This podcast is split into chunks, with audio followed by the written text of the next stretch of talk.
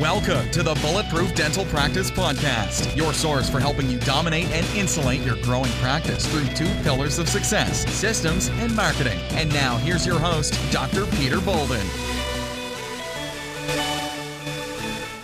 Okay. I mean, did you ever make it out to Frank Spear's office, Pete? I've been a big proponent of the online. You know, he's got the big online component now, but I've never done that. I actually paid for it and wasn't able to do the the entire series. But man, he's he's the best. He's I mean, he's he's like it's hands down. I going back to what you said earlier in the investment aspect of of yourself. Like to me, that would be my first recommendation is to start there. Me personally. Yeah, because he's got you know what's cool about him and like I, I went out to his office and John Kois's office, and I live in Philadelphia, 22 times. So you do the math. It was 5,000 a pop every time I went there, probably more actually. By the time I got done paying for all the expenses. And you know, he has like he's got these courses strictly on occlusion, strictly how to treat the parafunctional wear patient. Uh, he has courses on materials, like how do, how do you know? I mean, when you practice alone, how do you really know what to use when? I mean, these are things that are really really worthy. So anyway, so then I will say this. And this is the key. This is why you're listening to this tape right now, because after this, I'm going to be done because I'm tired. so you're going to say, I want to tell you there's two things probably different that you're going to like about where you're sitting right now. So I'll literally say to the patient, so let me tell you a little bit about our, ourselves, and I'm sure you're going to like what I'm about to tell you. There's two things that make me different. One thing is I'm not corporate, and people like that, Pete. I know nobody's using I that am. rap, but it happens to be yeah, good, cool. So I'll say, what does that mean? And all you got to say is, well, dentistry's changed in the last 10 years, and a lot of corporations find dentistry to be a good investment and they buy us up. What I often say is, you know, it's like pharmacies 20 years ago. When you guys were little, there was 10 pharmacies in your town, and now there's CVS and Rite Aid or whatever. And the difference is we don't put a CVS sign on our roof, so you don't even know that the dentist you're going to could be corporate or not. And why does that even matter? That's how I talk. It's a good way to talk to people. Like I ask rhetorical questions. So why does that matter? Well, it matters because when I go to do a crown on you, if that's what you need, I'm going to send it to whoever I want to send it to, and nobody can control me. Whereas they may send it to the guy that's making four dollars a week in Mexico or China. Because in corporations, the bottom line is profitability. And that's not the bottom line in this office. And I have yet to meet one person that doesn't get that. I don't spend a lot of time on that, but that's what I say. I said the second thing is is that I've invested a lifetime in my education. Meaning I've gone all over the country, found the best dentist in the world. I always say if I was a singer, I found Sinatra, I found Streisand, I found Tony Bennett, and they taught me how to sing. And people get that. And I'll say, and then this is where it becomes really, really relevant. I'll say, I learned a lot of cool things. I learned how to put people asleep. And for me, it's a joy to say that because I can literally point across the hallway and say, see that room right there? It's dark, right? You know why it's dark? Because that patient's sleeping. Can you hear him? And I may know already that that patient's there for that reason. By the way, not 100% of people come to me for that reason, but a lot do. Then I'll say, and I learned how to take teeth out without jacking people up, and I learned the most amazing, and I'll say these things really quick, the most amazing innovation in dentistry in my lifetime, something called implants. So I'm kind of laying all the seeds out there. But then I say this, but what I learned the most concept called what to do when. I said, what that means is, and I literally say this to the patient, I'll say, what that means to you, Stephen, is how do you know if you're as a dentist that you're given the right advice to a new patient like you when he comes in for something? How do you know you're not giving him wrong advice? How do you know you're not being overzealous or neglectful? And I can tell you what I've learned. I always look at five things. So I just told them, I'm going to give you a comprehensive exam. And the five things are number one, and this alone will probably double uh, your soft tissue productivity in your office, your hygiene productivity. I say number one, first and foremost, I'm going to look at the health of your gums and bone. Do you know why I say that to the patient? Because it's the number one thing that's going to take your teeth away, and it doesn't hurt, by the way. So nobody, very nobody comes in here and asks me to look at their gums and bone.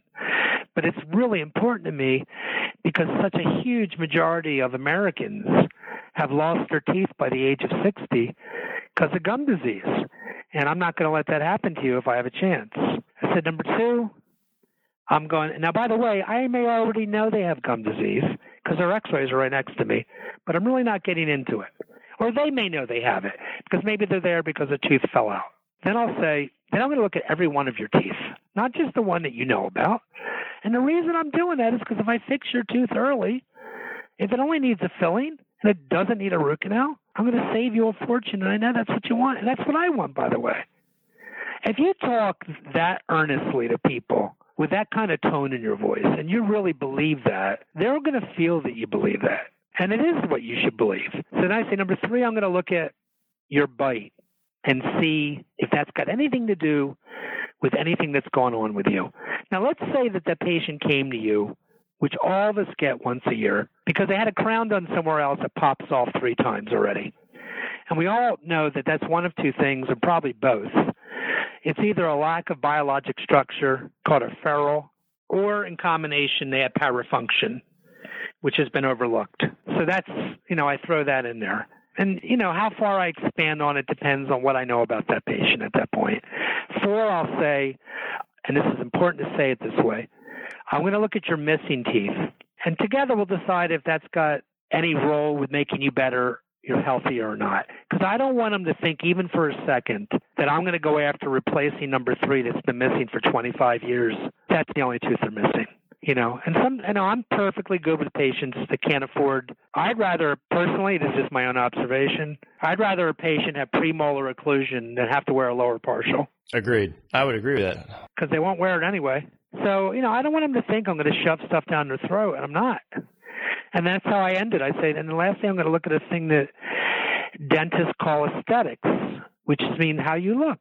And that's always an up to you thing. You know, you're the most important person that determines how you look in the mirror, how you look to other people. You know, if that's what you want, I'm your man. I mean, I mean, I got pictures here to blow your mind. You know, I would love to, but we're going to go in the order that I told you about. Now, again, I might already know that that's exactly why they're there, that they don't like their smile. But that's the order I go in. And then what I do is I begin that exam. I would tell you 90% of the time I know the treatment plan day one. And I know that wouldn't fly in the face of a lot of guys, maybe Dawson and people like that. My observation is two things. When you've been in dentistry for over 10 years, you can make treatment plan decisions pretty damn quick, pretty damn accurate, and not feel guilty about it either.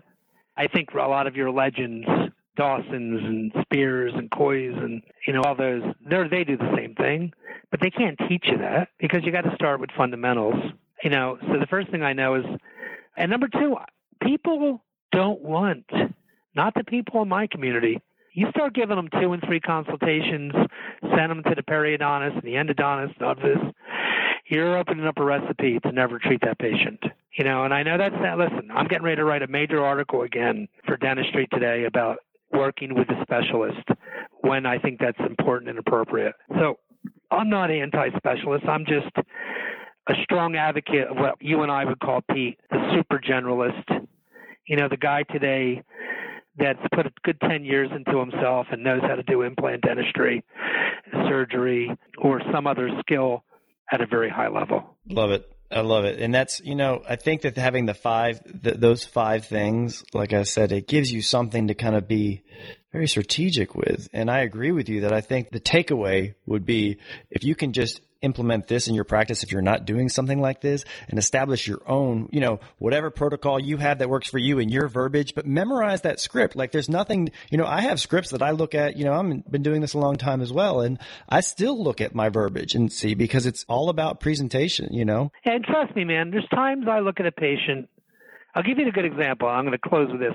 I had a patient the other day. So he has a full upper denture I made a year ago and a lower partial. I mean, we're talking basic friggin' dentistry, right? And my hygienist comes to me and asks me if I wanted to, it was like a Thursday afternoon. He's on a four month recall. And she, you know, he wasn't the brightest tack in the box, this patient.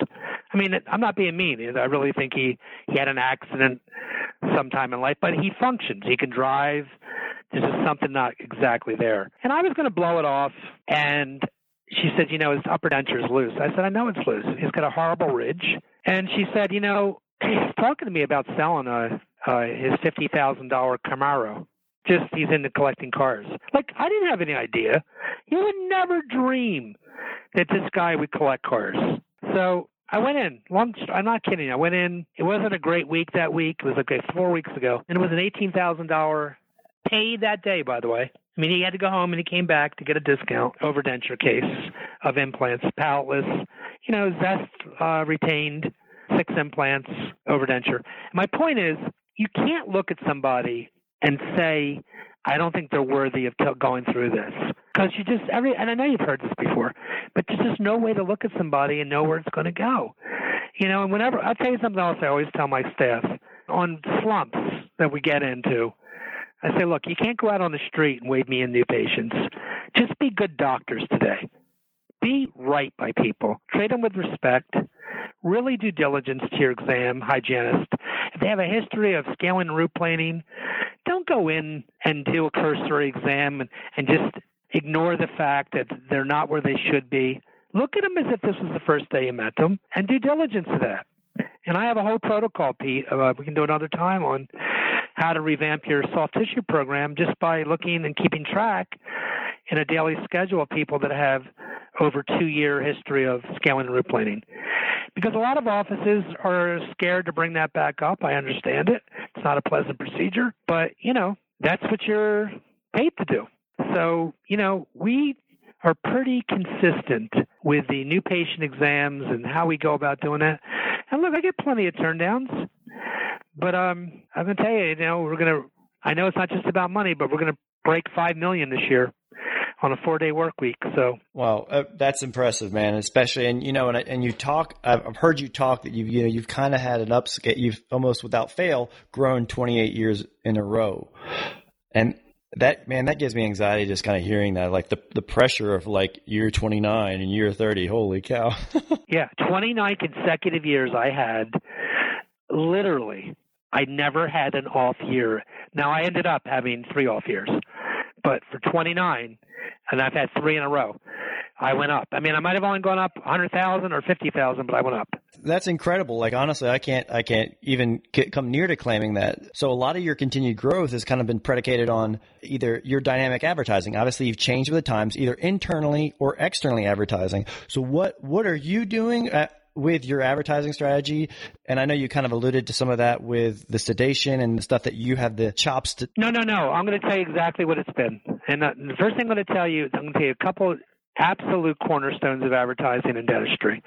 Number one, no one person can tell you what's effective for everybody because trust me, it is different if you're in Alaska, California, or Florida. For example, I was in New York. I can't advertise in the New York Times or the New York Post, but in, in southern New Jersey, I can take out a quarter page ad and advertise in the Vineland Times Journal because it's cost effective.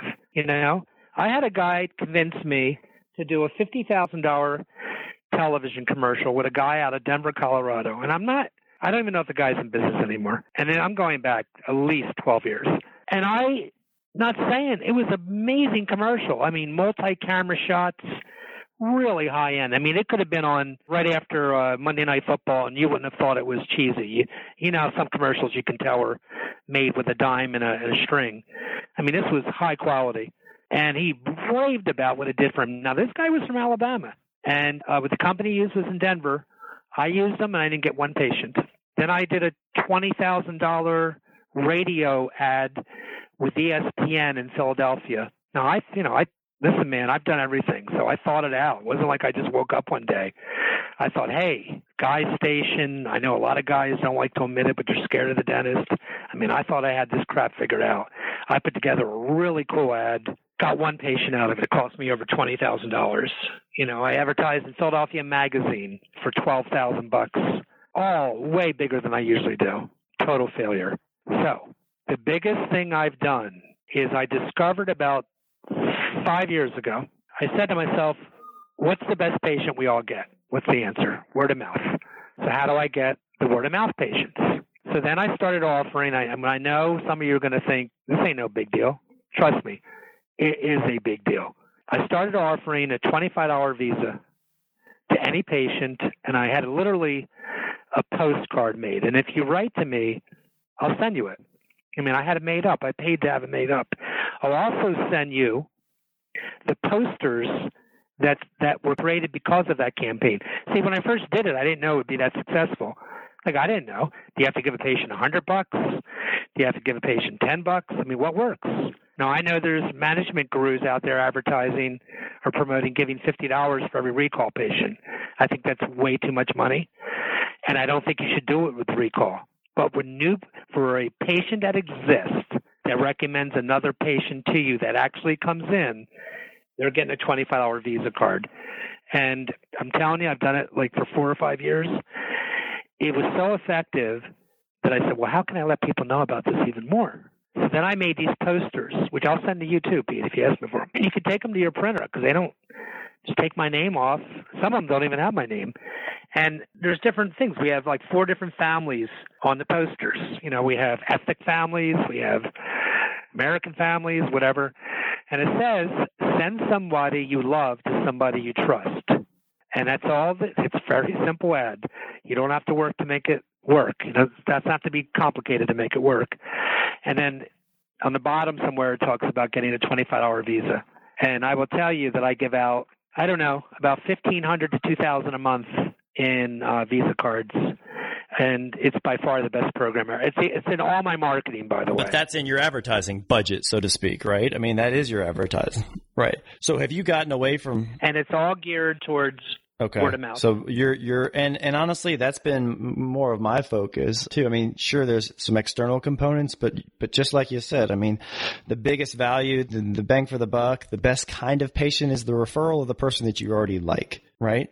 I mean, so yeah, yeah. One thing I do want to kind of touch back on, and I want to recommend your protocol book a lot. Y'all, everyone, Steve has a protocol book that really, really helps your team with the verbiage. And my team has used it on several occasions. We've taken it and modified it to fit for us, but it gives a nice backbone. And I think it's a great, Steve, I think that book is invaluable.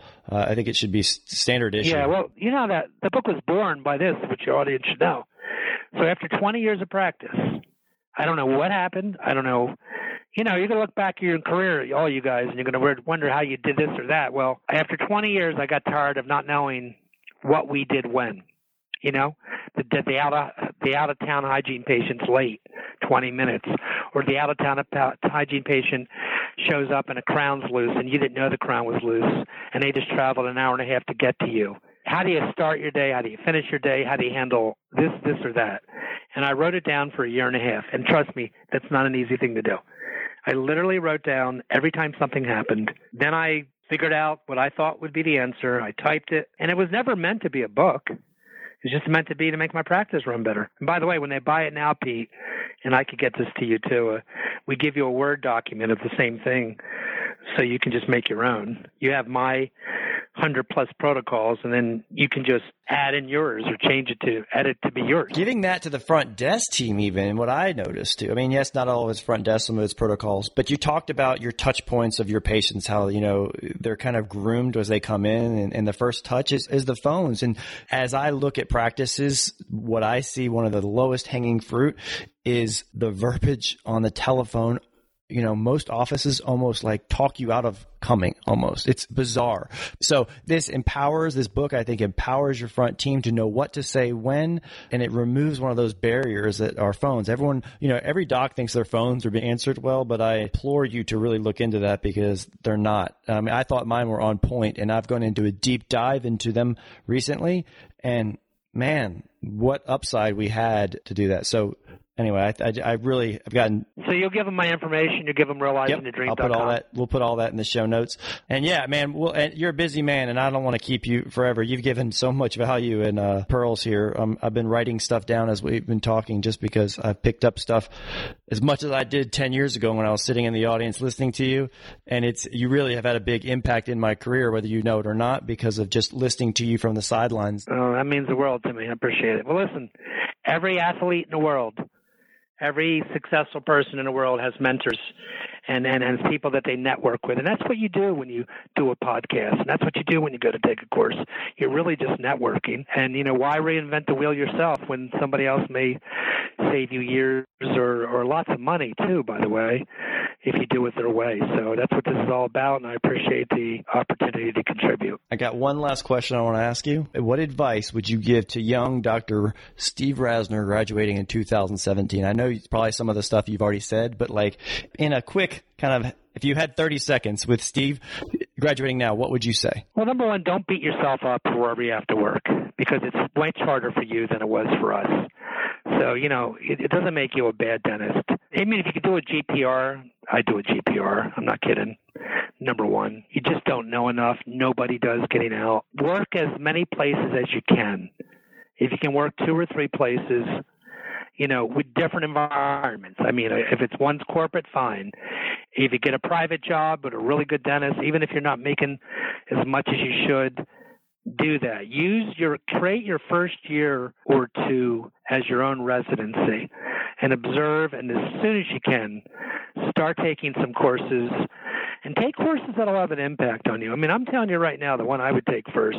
I mean, this is going to shock you, and some guys that are occlusion uh, cult guys are not going to like this.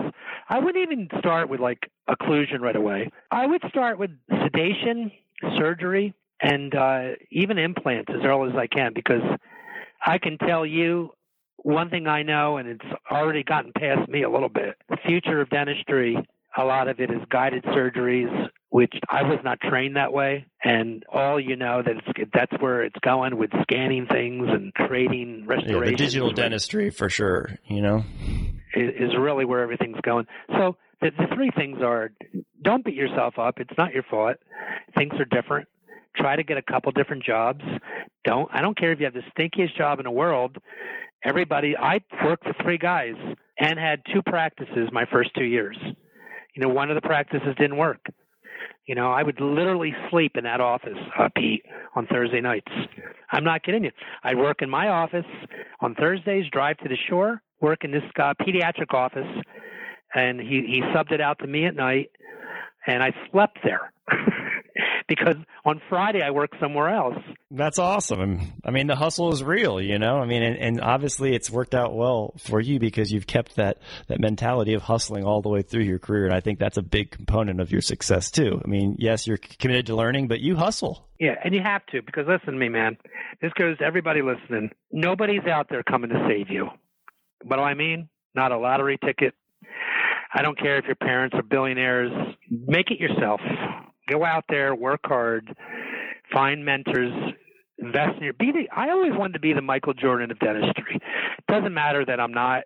It just matters that I try to be as good as I can be because all great athletes find another athlete to aspire after. And I, I just have a lot of respect for that kind of mentality, just like, you know, you're doing. You know, I'm here. I'm a guy that you can reach out to, and I'm sure Pete can put us together if you yeah, need any and, more information. And you are so. super approachable. I've I've pinged you over the years, and you've been very quick on the response. So, all right, if, would you be willing to do the speed round questions I give to everyone at the end? All right, fa- favorite book that you could recommend? Success Principles by Jack uh, Canfield. All right. Your a productivity tool, app, or software that you use every day to enhance your your day to day. Some people have just said cell phone. cell phone. Uh, all right. And then lastly, where do you see the future of dentistry? Is it going to stay a cottage industry or, or is corporate takeover or is there going to be a pendulum swift? So where do you see dentistry going? No, it's absolutely in the next 20 years going to stay just exactly like it is now or worse towards corporate care. And there's always going to be vestiges of people like yourself and me. And let me tell you something the market to be that has never been better than it is right now. And let me tell you why. Steve Rasner never BS's you. I always tell the truth. And it's nice to get on a, a podcast and say positive things, but it's not nice if they're not true. The reason that's true is because most of my colleagues and your colleagues are caving in. In other words, what I see in a lot of young dentists, and I'm not, you know, I'm out there more than most other dentists, and I'm certainly not in touch with everybody. But a lot of young dentists don't want to pay the dues and they want to get paid, so they're opening up multiple offices themselves as soon as they can. And in my day and age, you became a great dentist first, and that's where your success and your incomes came from. And maybe I'm old school, maybe that's not the right way to think, but I know there's always a market. There's always going to be a market for a guy that's a special dentist. But you know what? One of the first articles I ever wrote that gained a lot of uh, attention, Pete, was called Be a Plastic Surgeon. I wrote it 20 years ago.